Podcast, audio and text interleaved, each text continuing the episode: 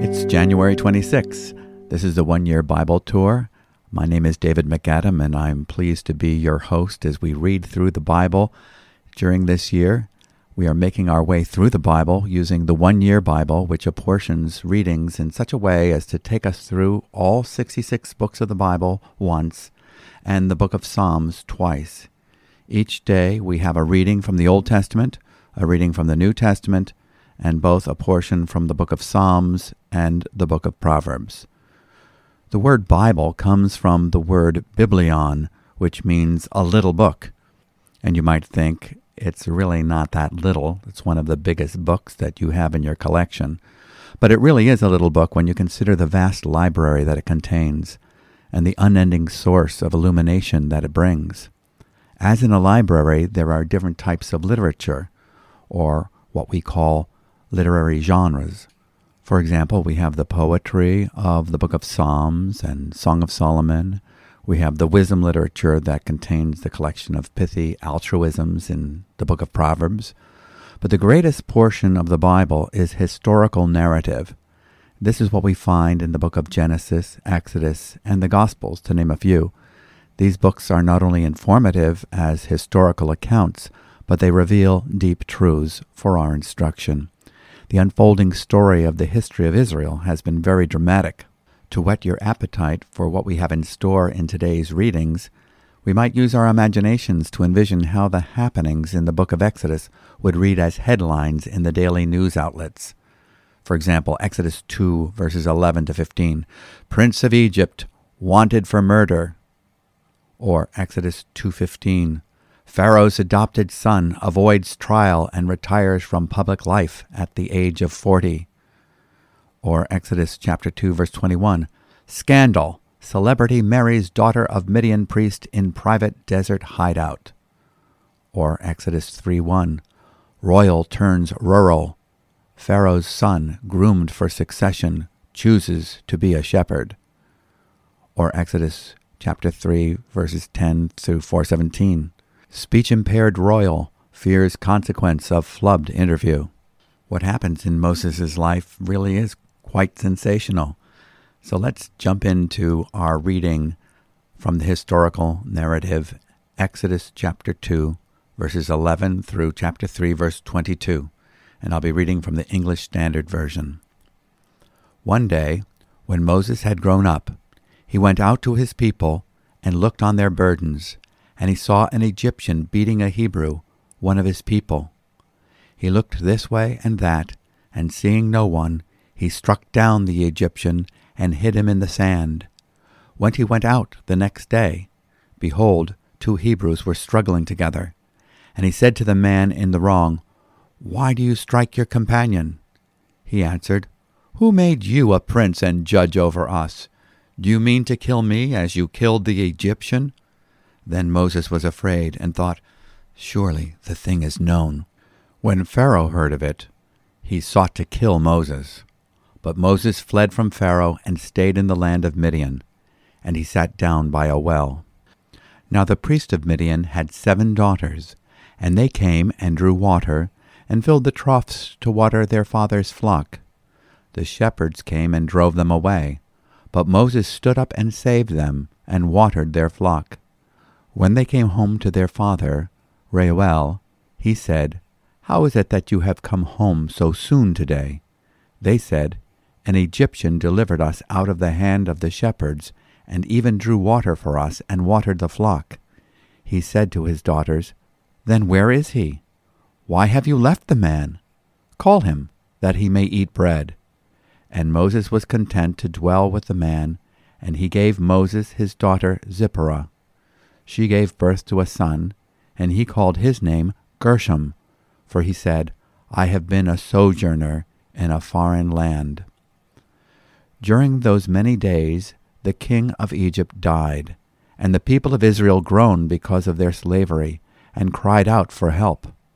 Their cry for rescue from slavery came up to God, and God heard their groaning, and God remembered his covenant with Abraham, with Isaac, and with Jacob. God saw the people of Israel, and God knew. chapter 3. Now Moses was keeping the flock of his father in law Jethro, the priest of Midian. And he led his flock to the west side of the wilderness, and came to Horeb, the mountain of God. And the angel of the Lord appeared to him in a flame of fire out of the midst of a bush. He looked, and behold, the bush was burning, yet it was not consumed. And Moses said, I will turn aside to see this great sight, why the bush is not burned. When the Lord saw that he turned aside to see, God called to him out of the bush, Moses, Moses. And he said, Here I am. Then he said, Do not come near. Take your sandals off your feet, for the place on which you are standing is holy ground. And he said, I am the God of your father, the God of Abraham, the God of Isaac, and the God of Jacob. And Moses hid his face, for he was afraid to look at God. Then the Lord said, I have surely seen the affliction of my people who are in Egypt, and have heard their cry because of their taskmasters. I know their sufferings, and I have come down to deliver them out of the hand of the Egyptians, and to bring them up out of that land to a good and broad land, a land flowing with milk and honey, to the place of the Canaanites, the Hittites, the Amorites, the Perizzites, the Hivites, and the Jebusites. And now, behold, the cry of the people of Israel has come to me, and I have also seen the oppression with which the Egyptians oppress them. Come, I will send you to Pharaoh, that you may bring my people, the children of Israel, out of Egypt. But Moses said to God, Who am I that I should go to Pharaoh and bring the children of Israel out of Egypt? He said, But I will be with you, and this shall be the sign for you, that I have sent you. When you have brought the people out of Egypt, you shall serve God on this mountain. Then Moses said to God, If I come to the people of Israel and say to them, The God of your fathers has sent me to you, and they ask me, What is his name? What shall I say to them? God said to Moses, I am who I am. And he said, Say this to the people of Israel I am has sent me to you. God also said to Moses, Say this to the people of Israel The Lord, the God of your fathers, the God of Abraham, the God of Isaac, and the God of Jacob, has sent me to you. This is my name forever, and thus I am to be remembered throughout all generations. Go and gather the elders of Israel together, and say to them, The Lord, the God of your fathers, the God of Abraham, of Isaac, and of Jacob, has appeared to me, saying, I have observed you, and what has been done to you in Egypt. And I promise that I will bring you up out of the affliction of Egypt to the land of the Canaanites, the Hittites, the Amorites, the Perizzites, the Hivites, and the Jebusites, a land flowing with milk and honey and they will listen to your voice. And you and the elders of Israel shall go to the king of Egypt and say to him, The Lord, the God of the Hebrews, has met with us, and now please let us go on a three days' journey into the wilderness, that we may sacrifice to the Lord our God. But I know that the king of Egypt will not let you go unless compelled by a mighty hand. So I will stretch out my hand and strike Egypt with all the wonders that I will do in it after that, he will let you go. And I will give this people favor in the sight of the Egyptians. And when you go, you shall not go empty. But each woman shall ask of her neighbor, and any woman who lives in her house, for silver and gold jewelry, and for clothing. You shall put them on your sons and on your daughters. So you shall plunder the Egyptians. So let's recap. The word Exodus means departure. The book of Exodus describes how God provides a departure, a way out, an escape for the children of Israel from their bondage in Egypt. You recall that God had given Abraham the prophecy hundreds of years earlier. Quote, know for certain that your descendants will be strangers in a land that is not theirs, where they will be enslaved and oppressed four hundred years. But I will also judge the nation whom they will serve, and afterward they will come out with many possessions. In the fourth generation they will return here. Genesis 15, verses 13 to 16. When we read the book of Exodus, it is important that we do not forget the big picture. We must keep the promise in view.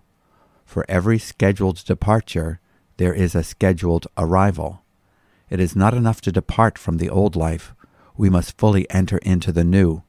It is not enough to escape your present bondage. It is not enough to know what we are saved from. We need to know what we are saved to. The Lord has a future in view. For I know the plans that I have for you, declares the Lord, plans for welfare and not for calamity, to give you a future and a hope. In Jeremiah 29:11. God provides deliverance from Egypt in order to bring his people into what he has promised for them in the future. The promise consists of the promised seed, Christ, and the promised land. The promised seed would bless all nations and the promised land would be a place of fellowship where God promises to dwell among his people in a covenant relationship. Exodus 29:46 They shall know that I am the Lord their God, who brought them out of the land of Egypt, that I might dwell among them. I am the Lord their God. The Lord brings them out of their bondage in Egypt, that he might bring them in to their inheritance Exodus 15:17 You will bring them in and plant them on the mountain of your inheritance, the place, O Lord, you made for your dwelling, the sanctuary, O Lord, your hands established. In Exodus chapter 3, Moses is called by God to be the leader and the mediator in the Exodus that he will provide for his people. God intends to use Moses as an example in 1 Corinthians 10:11 the Lord must do a work of deliverance within Moses before he can do a work of deliverance through him. The Lord must deliver Moses from reliance upon his natural strength, his cleverness, and his pride. During the first forty years of Moses' life in Egypt, we learn that he is brought up with the best that this world has to offer. He's a privileged son in Pharaoh's household. He is educated in the ways of the Egyptians. He is saturated in their values and their world view. His source of confidence and strength is in himself. He excels in that which is admired of men. He was educated in all the learning of the Egyptians, and he was a man of power in words and deeds, according to Acts chapter 7 verse 22. But remember the words of our Lord Jesus toward the self-satisfied, self-sufficient, self-justifying religious professionals of his day. You are those who justify yourselves in the sight of men, but God knows your hearts. For that which is highly esteemed among men is detestable in the sight of God. In Luke 16:15. When Moses had grown up, he discovered that he was a Hebrew. He could not help but identify with the sufferings of his own people. When he sees an Egyptian beating a Hebrew slave, he looks this way and that, and thinking that no one is watching, he kills the Egyptian and hides him in the sand. Moses was still living with a frame of reference of being seen of men instead of being seen of God. While Moses had looked this way and that, he failed to look up to God, who knows all and sees all. He failed to recognize that there were others watching him. As leaders, it is important to know that there are those, whom you may not be aware of, that are watching you. And most importantly, we must remember that God sees our every move and motive. Nothing in all creation is hidden from God's sight. Everything is uncovered and laid bare before the eyes of him to whom we must give account, even that which we bury in the sand. In Hebrews 4:13. The next day, Moses, in his efforts once again to do God's work in his own way, seeks to settle a fight among two Hebrews. Instead of welcoming Moses' peacemaking initiatives, the Hebrew says, Who made you ruler and judge over us? It was clear that God had not yet appointed him to that task. How important it is to wait on God's timing and rely on God's strength. God's work must be done God's way and in His time. For the first forty years of his life, Moses was full of himself. Although he was sincere, compassionate, and competent, he did not yet know God personally, neither was he submitted to him. Soon Moses realizes that his sincere actions in the interests of his people did not have the desired effect. Pharaoh heard of his murdering the Egyptian and ordered Moses killed. During the next forty years, Moses is being emptied of himself. He is taken from the palace to the outback. The former prince of Egypt is now living in obscurity in the backside of the desert. He becomes a shepherd, a profession that is despised in Egypt, as we read in Genesis 46, verse 34. He who was once at home with royalty is now a stranger in a strange land. He who impetuously took matters into his own hands would soon become the meekest man on earth. In Numbers chapter 12, verse 3. He who was the pride of Egypt will become a humble servant of God, a shrub in the desert. The somebody has become a nobody. What a school the backside of the desert can be. We are often brought to a place where we can no longer depend on our status in society, our social network, our gadgets, our degrees, and bank accounts. We are weaned from all that which gave us natural self confidence. No one knows of your great possessions and accomplishments when you are separated from it all on the backside of the desert. Here one must learn to live a life of dependence. In Exodus chapter 3, Moses is introduced to the one he is to become dependent upon. God was preparing him to be a leader in ways that he was not aware of at the time. He was being taught to lead like a shepherd. While he was pasturing the flock of Jethro, his father in law, Moses comes to Horeb, the mountain of God. Horeb is the mountain range, and Sinai is the mountain. Here the Lord appears to Moses in a blazing fire from the midst of the bush. Moses is astounded that the bush although enveloped in fire, is not consumed. When the Lord saw that Moses had turned aside to look, he called to Moses from the midst of the bush, as he had called his ancestors, with the double repetition of his name. He was to remove his sandals and recognize that he was standing on holy ground. What takes place is Moses' great commission.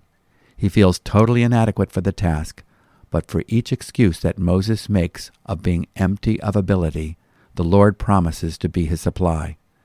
This is how it is with the Lord. The bush did not fuel the fire. The fire drew no strength from the bush. The bush was merely a platform for the glory of God to attach itself to. Therefore, if any bush boasts, may its boast be in the Lord. In 1 Corinthians 1 29 and 31. God uses very ordinary things and ordinary people in extraordinary ways if we're willing to stay humble and give him the glory that he deserves. God introduces himself to Moses and announces his name I am who I am. He is the self existent, self sustaining, self revealing, ever living, everlasting God. He is eternal, ever and always. He is wisdom, all knowing, all powerful, everywhere present, all holy God. God is revealing who he is to Moses. I am all that you will ever need me to be. More than a thousand years later, religious leaders would attempt to stone Jesus of Nazareth to death because he took this name to himself. I tell you the truth, Jesus answered. Before Abraham was, I am. At this, they picked up stones to stone him. But Jesus hid himself, slipping away from the temple grounds.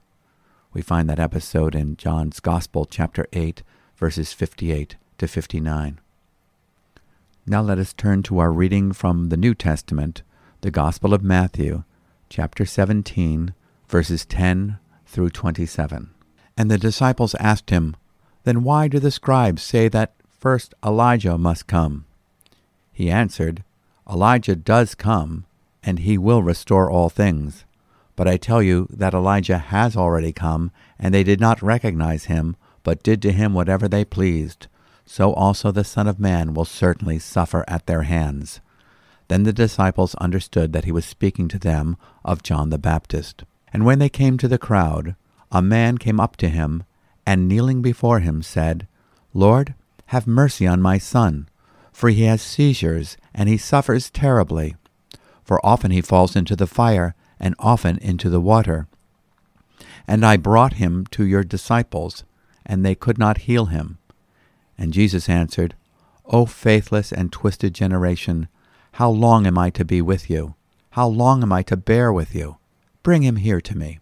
And Jesus rebuked the demon, and it came out of him, and the boy was healed instantly. Then the disciples came to Jesus privately and said, Why could we not cast it out? He said to them, Because of your little faith. For truly I say to you, if you have faith like a grain of mustard seed, you will say to this mountain, Move from here to there, and it will move, and nothing will be impossible for you. As they were gathering in Galilee, Jesus said to them, The Son of Man is about to be delivered into the hands of men, and they will kill him, and he will be raised on the third day. And they were greatly distressed. When they came to Capernaum, the collectors of the two drachma tax went up to Peter and said, Does your teacher not pay the tax? He said, Yes. And when he came into the house, Jesus spoke to him first, saying, What do you think, Simon? From whom do kings of the earth take toll or tax? From their sons or from others? And when he said, From others, Jesus said to him, Then the sons are free. However, not to give offense to them, go to the sea and cast a hook and take the first fish that comes up, and when you open its mouth, you will find a shekel. Take that and give it to them for me and for yourself.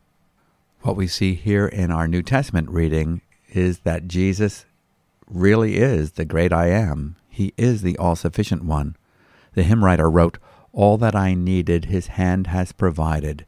Great is thy faithfulness.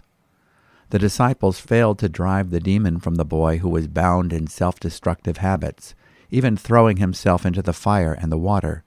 The reason they couldn't deliver this boy was the littleness of their faith. Jesus made it clear that by littleness he was not referring to the size of their enthusiasm, imagination, or confidence. He referred to a little mustard seed.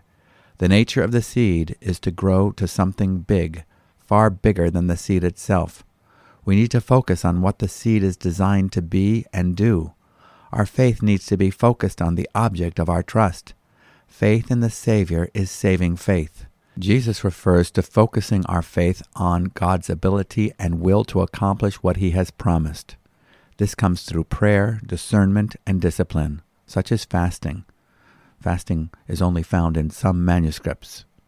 Sometimes disciples end up focusing on principles or formulas, or even using the name of Jesus without really focusing on the merits of Jesus himself. Warren Wiersbe writes, quote, Faith like a mustard seed is living faith that is nurtured and caused to grow. Faith must be cultivated so that it grows and does even greater exploits for God. In 1 Thessalonians chapter 3 verse 10 and 2 Thessalonians chapter 1 verse 3. Had the nine disciples been praying, disciplining themselves, and meditating on the word, they would have been able to cast out the demon and rescue the boy. That's from the Bible Exposition Commentary on the New Testament uh, by Warren Wiersbe, Volume 1. Reading through the Bible is a great discipline for strengthening and focusing your faith upon Christ. Be encouraged and watch your faith grow, and the mountains that the Lord wants to move will move. Now let's read from the book of Psalms, Psalm 22. This is addressed to the choir master according to the doe of the dawn, a psalm of David. My God, my God, why have you forsaken me? Why are you so far from saving me, from the words of my groaning? O oh my God, I cry by day, but you do not answer, and by night, but I find no rest. Yet you are holy, enthroned on the praises of Israel. In you our fathers trusted. They trusted, and you delivered them. To you they cried, and were rescued.